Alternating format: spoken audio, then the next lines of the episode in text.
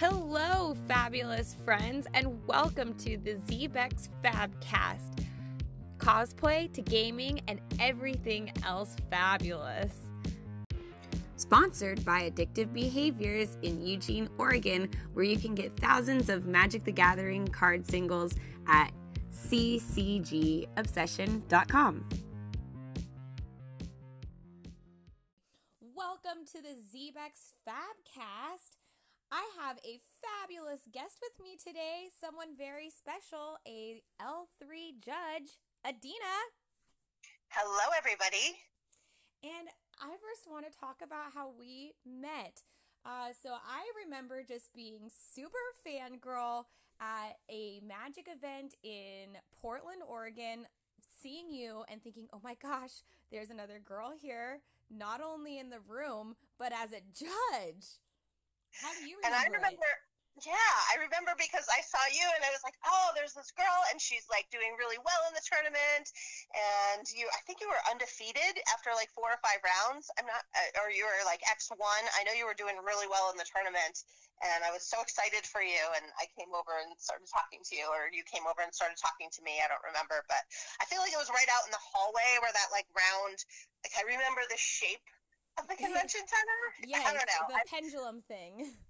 Definitely, yeah. I know a lot of a lot of cities by the convention center because that's all I've seen is the convention center and the hotel across the street and maybe a restaurant down the street a little bit, but that's about it for uh, my my world travels here as a judge. Well, and that's exactly how I've seen you after that meeting. Uh, once I became a judge, we worked together in Houston, and I remember we got to ride together on the the tram together in the morning to first find the event.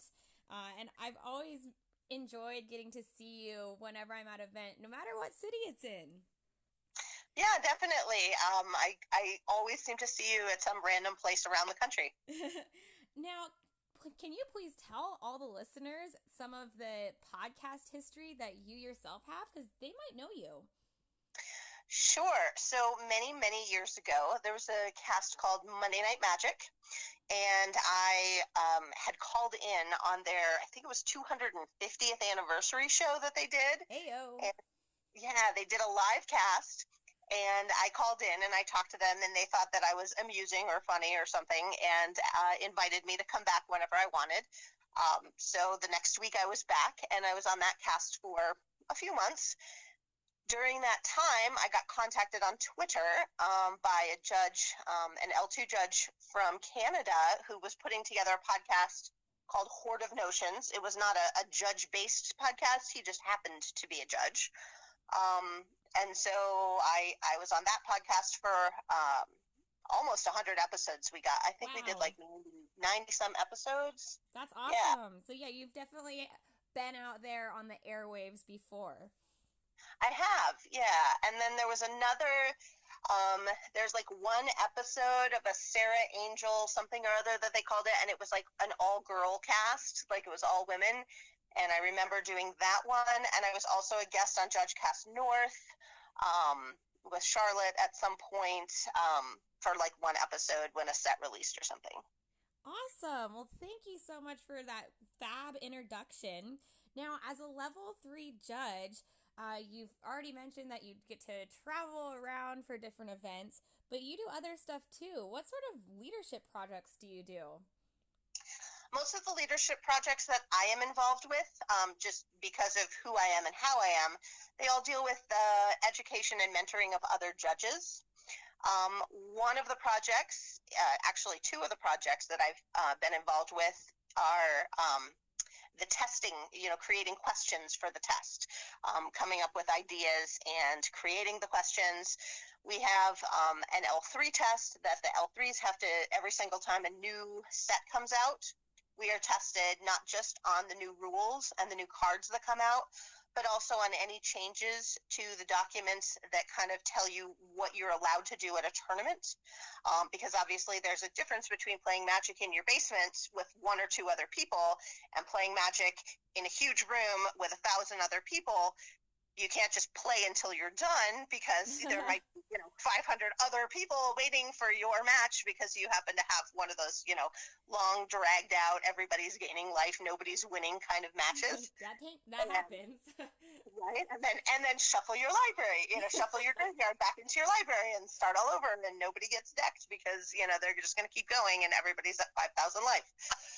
So, um, so obviously things like that, you know, there have to be things like a time limit. There have to be things like, oh well, you know, if you mess something up, how do you fix it and what do you do to get back to playing? And um, you know just because you know you did something wrong a couple turns ago doesn't necessarily mean it's fixable since game decisions have been made and various different things have happened. Um, so you know we have a series of, of things that we do. Um, we have tournament uh, documents. So there's the infraction procedure guide which we call the ipg mm-hmm. we love we love we love acronyms in judging. we have the comprehensive rules, which is that huge document with all the rules of magic and all the cards that interact. And every time a new set is released, they add a few more rules. Yeah, Sometimes they'll print a card. Got it. Yeah, I mean, I mean, every card kind of, you know, whatever's written on the card does something that is not normal, that is, uh, you know, maybe not against the rules, but it's something in addition to the rules. Um, but some mechanics, for example, bestow, when they printed bestow, um, bestow would not have worked based on how an aura works. For example, if the target is destroyed, then the aura goes to the graveyard. We, we say it fizzles. But that's not how they wanted bestow to work. So they wrote a rule and said, oh, well, if it's a bestow spell, then it just turns into, you know, a creature spell, resolves as a creature if the target's gone. Um, that you know that's not normal for an aura, so they had to create a new rule, and so only cards with bestow resolve that way.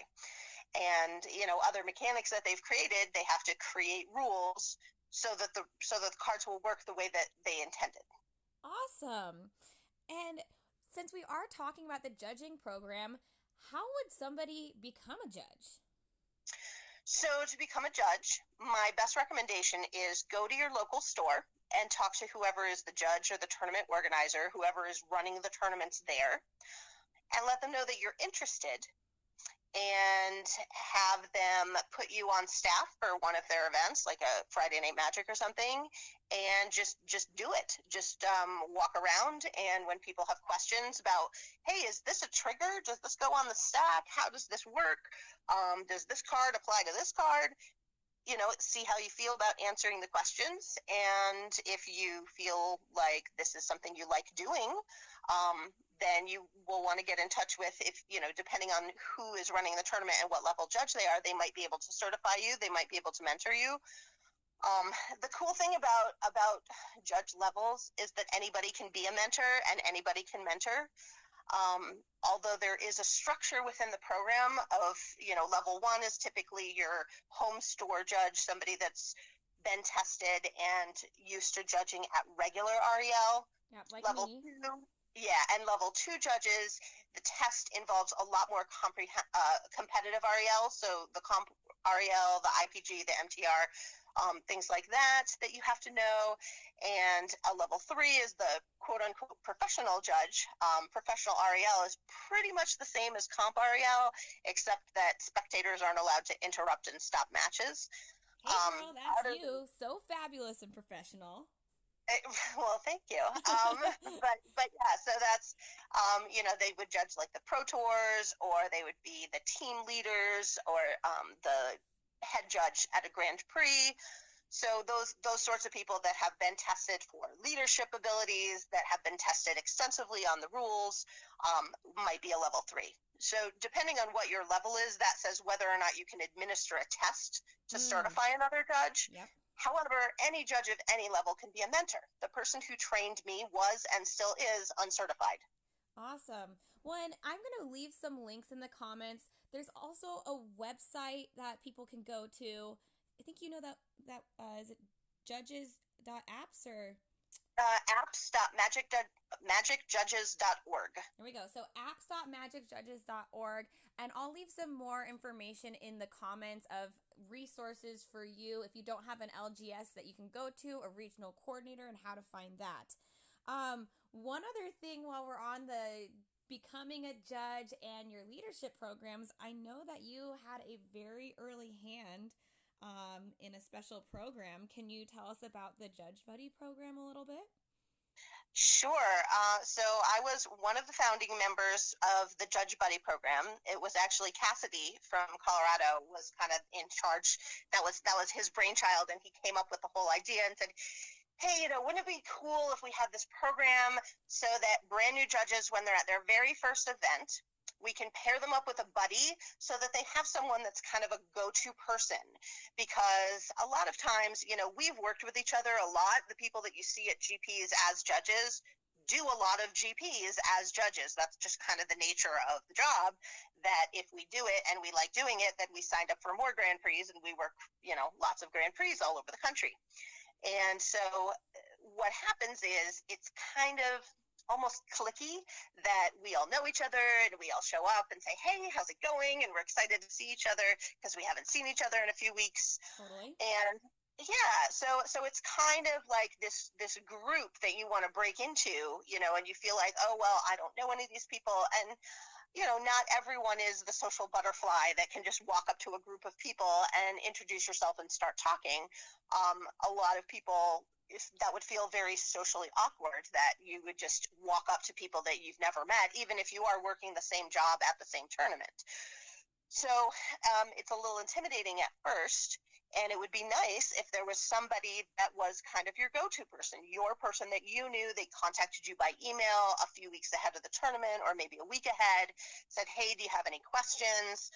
Um, we used to send out an email that said, hey, here's what you should bring. Make sure that if you're judging, you have an extra shirt because you're not supposed to wear your judge shirt when you get off the floor. And make sure that you have a red pen so that you can write penalties on the back of, uh, of uh, the match slips. And for you those know, of you out there, a judge is never found without their red pen. I sure hope not.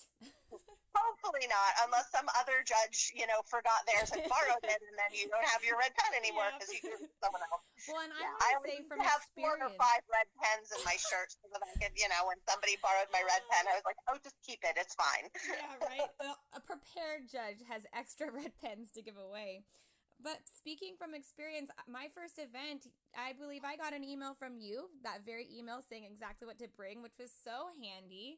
And it was so nice coming into something where I was new of, not at my local game store running stuff, to have a buddy. It happened to be Andrew from the Pacific Northwest. And just exactly like you said, when you show up in the morning, even though I wasn't working with him, he was like, hey, this is Zinade. She's my judge buddy. She's new and it just makes you feel so much more comfortable.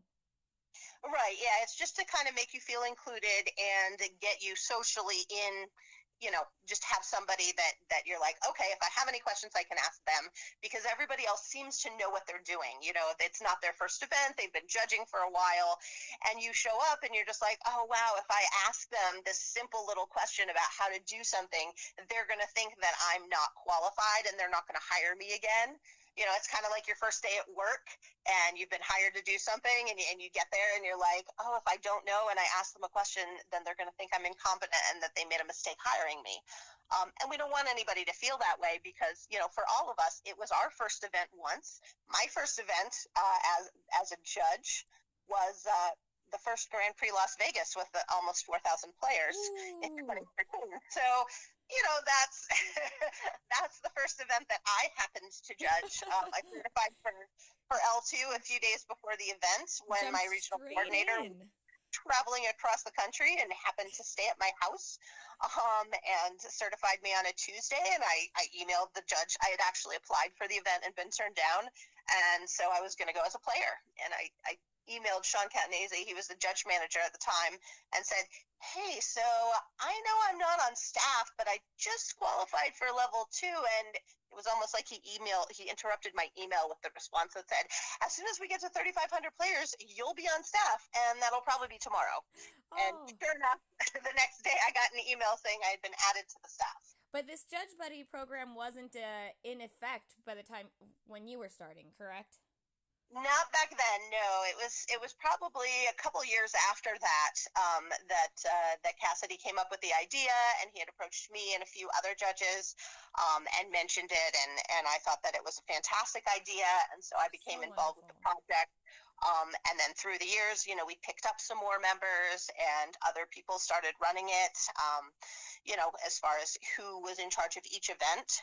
Um, so that it wasn't, you know, it, if if you weren't at an event, there was somebody else on the program that could run it, and it was kind of Nice. it kind of became um, the procedures kind of became set and we had like a stock emails that we used so that we could send out the email to everybody on staff saying hey if you want to mentor somebody or if you'd like to be mentored um, go ahead and do this and and a lot of times we would just look at the staff list and look at the the people who were on the staff list and see if there were any names we didn't recognize and if it and look them up and see if it was their first event and then contact them personally and invite Oh, them to cool.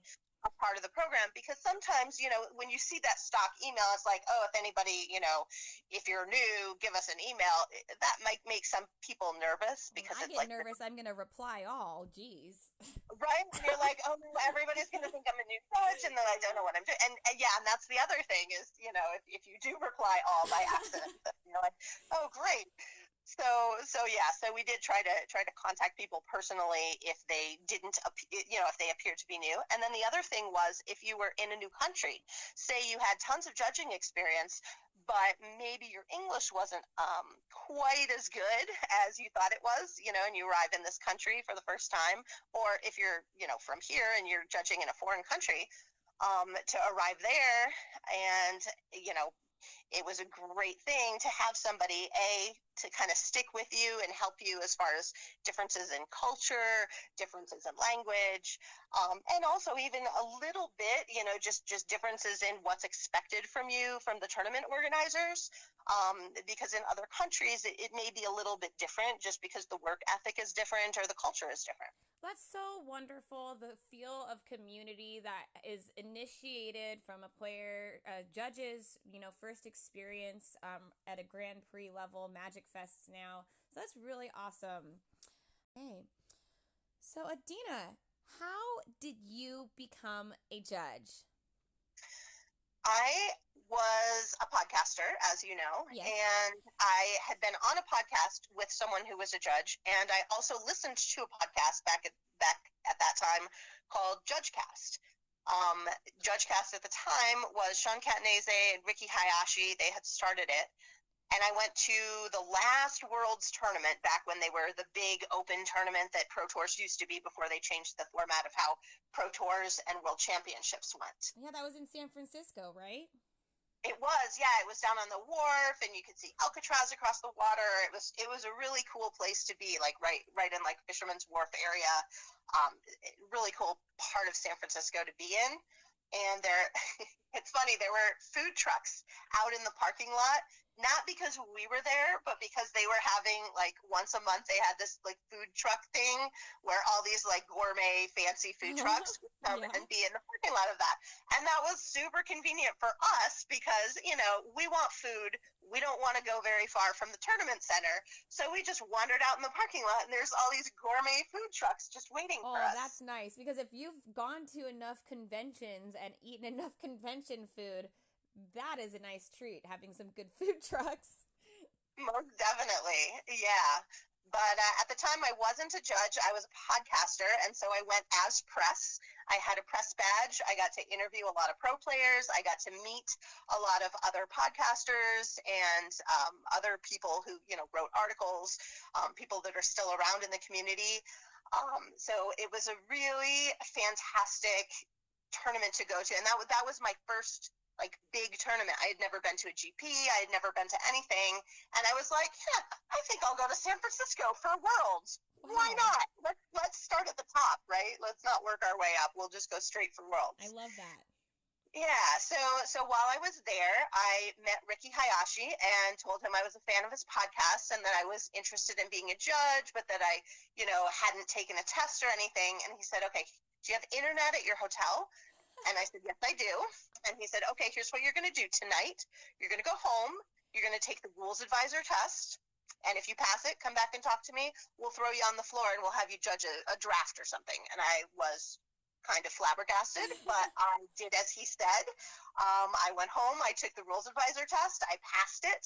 Um, I came back. Um, the rules advisor test doesn't actually exist anymore. They've kind of restructured the whole, you know, now it's like a level one practice test um, that you would take. But uh, at the time, they had this kind of pseudo certification called a rules advisor, where you could just take the test and then you would be a rules advisor and you could tell people, oh, hey, I passed this test. Uh, but it was an open book test, and it was, you know, not that I mean, the, the whole reason it's open book is because when you're in a tournament, they don't say, oh, well, you can't say, hold on to the player and look up the rule on your phone in the comprehensive rules and say, okay, this is definitely how it works. Here's the correct ruling. You know, it's, life is open book. So this test was open book, just kind of so that stores and people would have a kind of an idea that okay, you've taken a test, you kind of know the rules. Um, I, I, if I ask you to help players, you might know what you're talking about.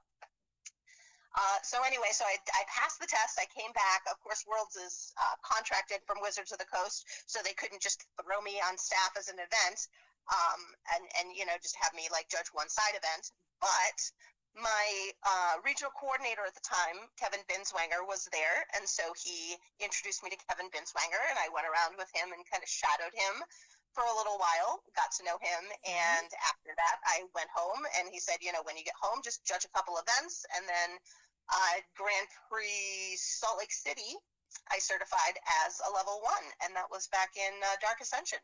Well, wow. Well, if you've been judging since Dark Ascension, I bet you have some pretty juicy judge stories. You know, I do. Um, uh, although not all of them are, are from when I was a judge. Um, one of the craziest things that ever happened on the floor was uh, a player, it was a sealed event, and a player called us over. Um, and uh, I was not the person involved. I, I, was not the person who took the call. Um, I was someone who was shown, uh, I was someone who somebody came to and said, uh, this just happened to me. Like, am I crazy? Um, okay. So the player. I'm, I'm hooked. What's going on? so the player said, I just sat down to start my match and I opened up my deck box, and instead of my deck, there's pizza in there. What?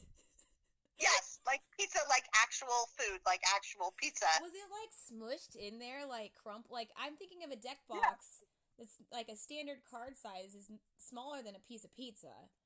Yes, no, this is just like a regular little plastic, you know, deck box, not like a fancy, you know, EDH deck or something like that. It was just like the little, you know, yeah, and the pizza had been like folded up and stuffed in there. Um, and the judge who took the call had like taken a picture of it, and he was just like, did this just happen? Like, like, is this for real? Did this just happen?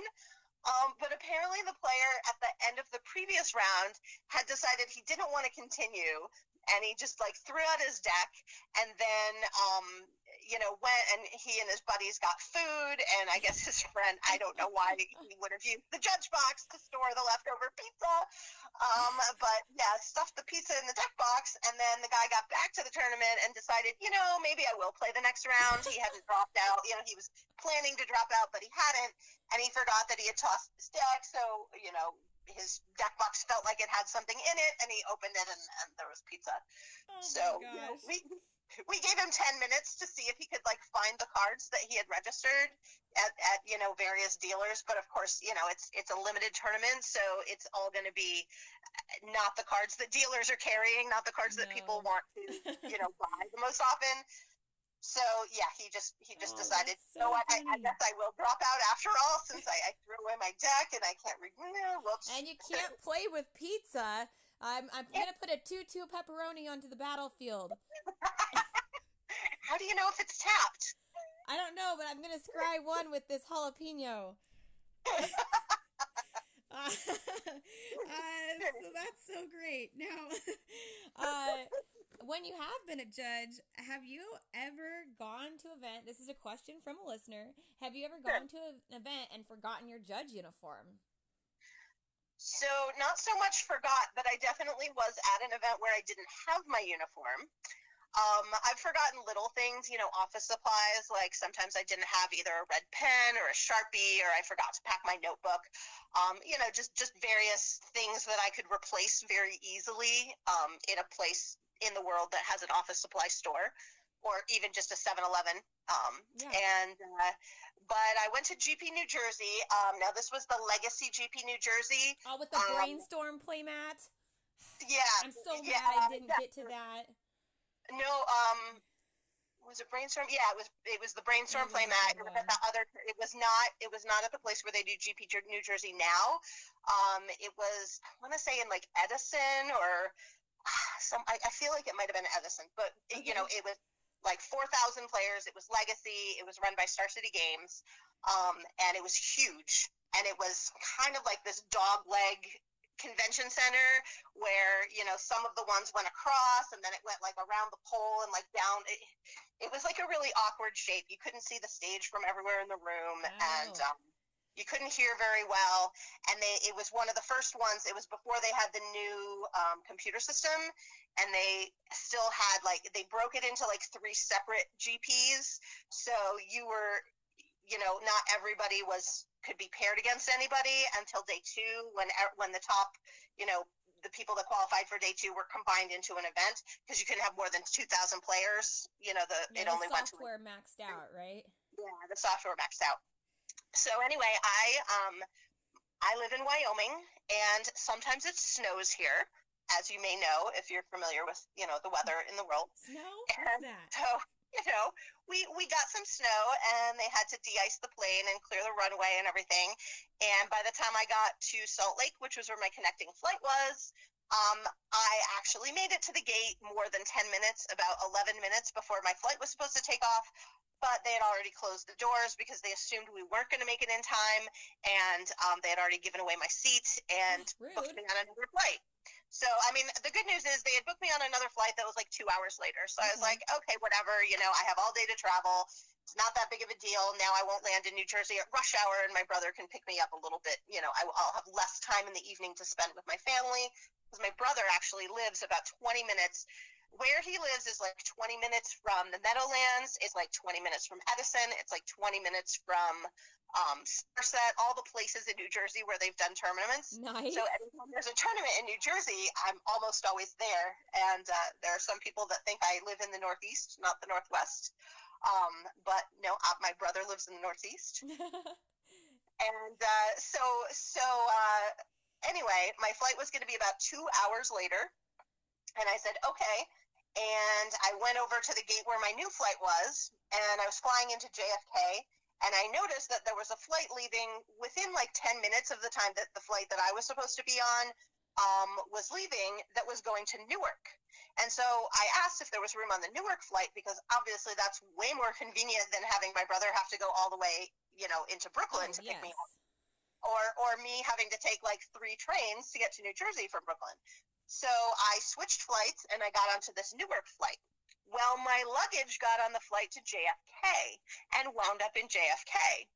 Um, and this was the last time that my judge uniform was not in my carry-on, my check luggage, uh, because of this. So my judge shoes, my judge pants, um, my and I, I don't. I, if you, if anyone that knows me, I don't actually wear pants. I hate pants. I have- only wear you have skirts. great black So skirts. I, I actually had uh, my judge my judge skirt that I couldn't find one that I liked, so I took a pair of cargo pants that I got at Walmart and um, went to my sewing machine and converted the pants into a skirt. So I had this great cargo skirt.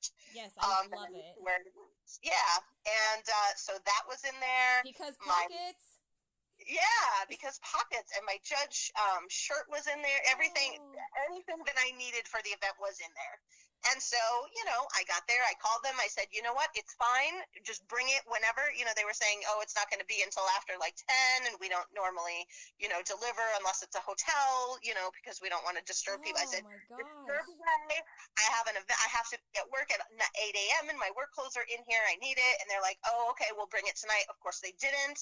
Then they Oh, said they'd bring it the next morning, and I said it needs to be here, you know, by 8 o'clock because that's when I have to leave to go. And of course, it wasn't there. oh, Um, so I wound up, I was in my, I had been traveling in winter, like snow boots, which happened to be like mostly black, but they were not, you know, the shoes that I would have worn inside of a tournament center all day. yes. Um, so I was in these boots, and I asked my sister-in-law if she had any black pants or anything. The only thing she had, they were like not yoga pants because yoga pants are tight, and these were like baggy, so they were like like spandex pants, but like baggy, you know, almost like a skirt, but like not, you know, I, I don't even know what to call them. A hammer pants, a bag. I don't know, and they were like they were also they were also not floor length. They were like the ankle, you know, the oh, crop, high water crop length. So of course I'm wearing like these snow boots underneath. You know, they're like with their Uggs. I'm wearing my Uggs and I'm wearing this, and I don't have a shirt now. Conveniently, at the time, this was was back before getting a judge shirt was quite as much of an effort as it is now. And when I got there, I explained the situation and said, "Can I get a judge shirt and they gave me a new judge shirt nice. um, because you know they just always kind of had some stock because there was always a few people that needed judge shirts and it wasn't this the big production now it is now you have to like sign up and say okay here's my size this is what i need that way yeah. they make sure they bring the right amount of shirts and so they don't typically have extra shirts if you didn't order them um, so I lucked out. They had a shirt that fit, so I had a judge shirt that Your I could wear. Most interesting judge uniform to date. yeah, but it was it was kind of crazy for the first couple of rounds, um, and then of course my brother, um, they got you know they finally delivered my luggage to my brother's house, and he was on his way out. Like he had to leave like an hour before I did to get to I don't know a golf tournament most likely because that's what he does in his spare time, and so he stopped by the convention center to drop it off and about had a panic attack because he had never been to an event like that before and had no idea what to expect. Like I had taught him how to play Magic on the kitchen table at our house, so he kind of was familiar with the game. He didn't realize there was two thousand other people in the room that would also be doing the same thing. Exactly. He walked into that room. He was like, "Holy cow! A, I'm never gonna find my sister. B, what is going on here?" So, you know, he went up to the stage and said, um, hi, do you know Adina Cherdosky? And, uh, and of course they know me, you know, like, like there's some other Adina that happens to also be judging the tournament that they might be familiar with at the stage. Um, no, of course not. So, you know, he gave them my luggage and oh, they, you know, called over, Judge Adina, please come to the stage. And they were like, uh, your brother just dropped this off. So I didn't actually get to see him um, until that evening, and, and he told me how, how crazy it was. but uh, but since then, his daughter, who's nine now, we decided that she was old enough to learn how to play Magic, and I taught her how to play Magic the last time I was home, oh, which cool. was it was January of this year. Um, and they play Arena a lot, and she's been to pre-releases. She loves World War of the Spark because it's all planeswalkers, oh, and she thinks planeswalkers are cool. Cute, yes, they are cool. Yeah, she said her least favorite guild is Izzet, and her favorite planeswalker is Nissa. Oh well, that's my girl. I mean, you can't go wrong with that. It's a good favorite to have. Yeah, yeah.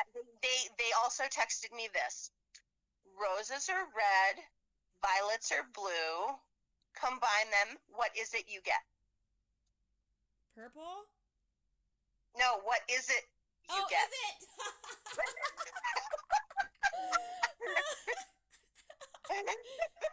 oh, what is it you get? Oh, yes. that's great. Oh, you're gonna have to have her listen to that now because that delivery was so perfect over the podcast. I hope everyone else is laughing with me. Uh, so speaking of different uniforms, have you ever cosplayed? I have. So I did a Jaya Ballard um, cosplay, which I've seen you do the same one, and yours is, I have to say, way cooler because you actually have the effects where you have like the fire coming off of your hand in the pictures that you have. Oh, um, yeah. So you, you, have a better app to, to, photograph yourself than I do. but you were the original one that inspired my Jaya. Be I don't know if you know this. I don't know if I've ever told you this, but I you were one of. I mean before I cosplayed a, a, lot as I do now, when I did one or here or there, you had your Jaya cosplay on judging at an event. I thought it was so awesome. You had your goggles, you had everything on the black, and your Aww. firecracker personality to go with it. Well, thanks. Yeah. So I did that at GP Portland, and I remember uh, we were drafting afterwards at like the judge party, and so as Jaya, of course, I had to draft only red cards. Kind of um, happens when you're in cosplay. I don't know. Oh yes, it was not. I did not draft the best cards, and I did not draft a very good deck. but by golly, I drafted any card that had a picture of fire in the art. Fun. Um, yeah, and then I took that costume again. I went to GP Nashville, and it happened to be Halloween weekend. Oh, perfect. And so I showed up on Friday dressed as Jaya, and expected at some point they would, you know, they would tell me, okay, now you need to go put on your judge uniform to work. Well, not really. So the entire day on Friday, you know, I was I was launching um, uh, Last Chance Trials as Jaya in character. Oh, I mean, so I, I was doing a little bit of customer service too and telling them the rules and everything, but I was giving them some snarky attitude as well. And, you know, they loved it. And I, I, I, all day I kept thinking, you know, somebody's going to come up to me and be like, Adina, enough. You, you need to put on your uniform but no, they never exactly... did. I just, I just realized having having Jaya working at the event. So yeah, that's exactly what we have nowadays. That they're starting to incorporate more cosplayers. You are a groundbreaker, Adina. I love that. Thanks. so, is there any other good, funny stories that you want to leave us off with? Sure. Um, you know, I've got I've got a couple. Um, the first story. This was back when I was podcasting. Um, so the people that were on my podcast, I had one from Toronto, one from Newfoundland uh, in um, in Canada, which is you know like three and a half hours, four and a half hours. I don't know. It's it's like a half hour ahead of Eastern time. So it was just bizarre trying to get everybody coordinated to find a time to do our podcast. Um, and there was a guy from North Carolina, and there was a guy from Baltimore and I was headed to Philadelphia, and there was a Star City Baltimore tournament that same weekend. And so I contacted my friend from the podcast, who, of course, I hadn't hadn't met him in person. I had only been podcasting with him for ages, and said, "Hey, I'm going to be. I, I I could come down to Baltimore for the weekend. Um, do could I stay at your house? What's you know what's going on?" And he told me that he lived in a tiny apartment, but he had a buddy who um, lived with another podcaster who had been a guest on our, our cast, and he had like five couches, and he was going to have some other podcasters staying with him, um, and he would hook me up with that guy. So he gave me his his email, and I contacted him and started talking to him, and um, arranged to stay at his house, and he gave me directions and everything. Um, and I went, and I had a fantastic time. Um, we had this this kind of crazy at the time. There was you know the whole you control your opponent thing. Mm, yeah. And uh, we, we went a little silly with that about, okay, while I'm controlling you, I'm going to flip the table and get you disqualified, which, of course, is not how the card works. but, you know, yeah, we, Emer- we little... the Promised End, for any of you Magic fans, I believe is what you're talking about, right? What was that? Is it Emrakul the Promised End? Oh, it was way, way before oh. that. This was uh, this was an artifact from Mirrodin that did that. It was like the, oh. the first card that that said you control your your opponent. Mindslaver.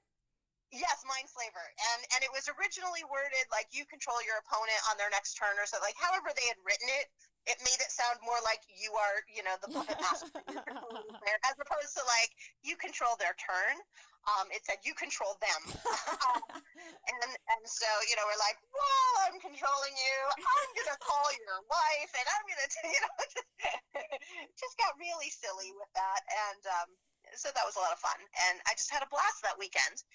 But looking back on it, you know, I left Philadelphia, rented a car, drove to a city where I had never been to go stay at the house of some dude that was a buddy of a guy I met on Twitter. starting to sound a little uh, CSI there. right? Like, who does that? But apparently, in the magic community, that's just totally fine. Um, especially in the in the podcasting community, you know. And since when I go to events, you know, I I get a hotel room, and um, judges will contact me. I will contact other judges through the forum that are working, and I've definitely had some roommates that I had never met before, um, and all I knew about them was, hey, they're also on staff for the event. Um, but it's been really awesome, and I've met a lot of cool people. So I've had some some great experiences with that, and awesome. the the magic community is just you know you jump really in and take a risk, and it's really rewarding.